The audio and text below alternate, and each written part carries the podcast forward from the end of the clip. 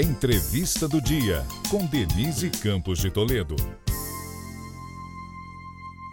Vamos falar agora de emprego e renda. Eu converso com Hélio Zuberstein, que é professor da USP, especialista em relações do trabalho e coordenador do Salariômetro. Professor Hélio, boa noite. Boa noite, Denise. Bem, professor, vamos falar então dos dois dados que nós tivemos nesta semana. Hoje saiu a PNAD do IBGE, a taxa de desemprego caiu para 9,3%. Nós tivemos o CAGED com 277 mil vagas criadas no mês de junho. É? Então, coincide o final do trimestre da PNAD. Esses números conversam, professor, fazendo uma análise da composição da PNAD, que pega também o emprego informal? Conversam sim. A PNAD apresentou o resultado de três meses terminados em junho. E ela mostra, eu vou precisar olhar minha cola aqui, porque é tanto número dessa vez, Denise. É, o que a PNAD nos trouxe é que foram criados 3 milhões de novas ocupações em três meses. Metade é formal, metade é informal. Dessa metade formal, uma parte é feita de empregadores de conta própria com CNPJ, uma parte é funcionalismo público, mais ou menos 1 milhão 900 mil é pessoal com carteira. E o que o, a, a, o CAGED trouxe é quase 300 mil no mês. E no trimestre, se você somar os três últimos meses, dá da mesma ordem que a PNAD. Então, os dois estão conversando. Houve um momento, não muito tempo atrás, em que eles não estavam conversando por diversos problemas, eh, principalmente devido à pandemia. Mas hoje os números estão batendo, o que dá segurança para a gente analisar. E a análise é maravilhosa, é muito boa. O que está acontecendo no mercado de trabalho, Denise, é uma recuperação muito vigorosa. Nesse trimestre que a PNAD anunciou, foram criados 3 milhões de novas ocupações. 3 milhões. Denise, se a gente sustentar isso por um ano, são 12 milhões de novas ocupações. A gente iria para uma taxa de desemprego de pleno emprego. É uma coisa muito vigorosa. Claro que nós não vamos conseguir sustentar, há diversos fatores conspirando, mas nesse momento a recuperação é flagrante. E uma coisa interessante, ela está acelerando. No, no, mês passado, o, a PNAD anunciou 2 milhões e 400 mil. Esse mês são 3 milhões, que o trimestre vai andando. Então, essa diferença é só nesse mês, 600 mil novas ocupações em um mês. Quer dizer, é uma coisa fantástica o que está é. acontecendo. Agora, professor, e, o, nós tivemos essa recuperação do emprego junto com uma a expansão da economia que também superou as expectativas, mas eu vi várias análises hoje que alertam para a possibilidade de uma desaceleração do crescimento no ano que vem, até pelo efeito dos juros. O senhor vê um embalo consistente de mercado de trabalho ele viria muito na liberação das atividades? Porque a gente vê, inclusive no CAGED, uma geração de empregos muito forte na área de serviços, não é? É isso mesmo, a área de serviços respondeu por 60% da criação de empregos. De cada 10 novas ocupações, seis foram para serviços, duas para comércio e uma para indústria e uma para construção. Ah, é muito difícil a gente dizer com segurança o que vai acontecer no próximo ano. Inclusive, no próximo semestre, esse semestre, a gente deve já ver uma desaceleração, porque essa elevação na taxa de juros ainda não fez o efeito. Ela vai fazer o efeito e vai segurar um pouquinho essa expansão. Agora, eu diria para você, Denise, que para o ano que vem, o que depende, a variável crucial uh, vai ser dada pelo resultado das eleições. É? Se a gente tiver um resultado seja qualquer um desses dois que estão liderando as pesquisas, eu diria que nós não temos muita chance de crescer. É, depende né? muito de política econômica, né, de resultado das urnas Exatamente. e do programa ser implementado depois. Agora, professor... E, gente... o, que, e o que eles estão anunciando não é coisa boa, né? É, faltam então, detalhes maiores, inclusive, de programa de governo, não é? Agora, professor Hélio, a gente sabe que a elevação dos juros tem relação com a inflação. e a gente vê a inflação ainda prejudicando o rendimento real não é, do, do, do trabalhador. A massa salarial está crescendo porque o emprego está crescendo. Agora, em relação ao rendimento, como é que o senhor vê a situação?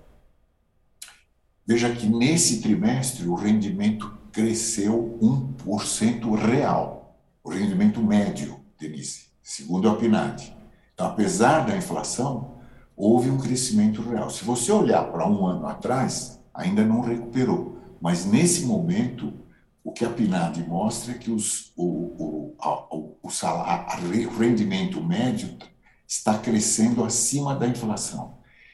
E a massa de rendimentos está crescendo também. E um detalhe interessante, então, é como nós tivemos 3 milhões de novas, novos ocupantes de, de cargos de trabalho, e, no todo, isso não rebaixou o salário, porque quando alguém começa a trabalhar, ele ganha menos do que quem já está trabalhando. Então, nós deveríamos ter um rendimento médio menor. Nós tivemos um rendimento médio maior. Então, uh, se você somar o rendimento médio maior com mais gente trabalhando, isso resulta num crescimento da massa de rendimentos. E esse crescimento da massa foi de 4,4%, Denise. A massa, em três meses, cresceu 4,4%. Olha que coisa. Se Eu... você anualizar isso, é, é fantástico. É, e dá um né? fôlego para a economia, não é? Porque é mais dinheiro Exatamente. disponível para consumo. Porque isso vira consumo, o rendimento de trabalho vira consumo. Então, eu diria o seguinte: nesse momento, nós estamos muito bem. Agora, nós estamos subindo uma escada e os degraus são altos. E a grande pergunta é se a gente vai ter capacidade de continuar subindo.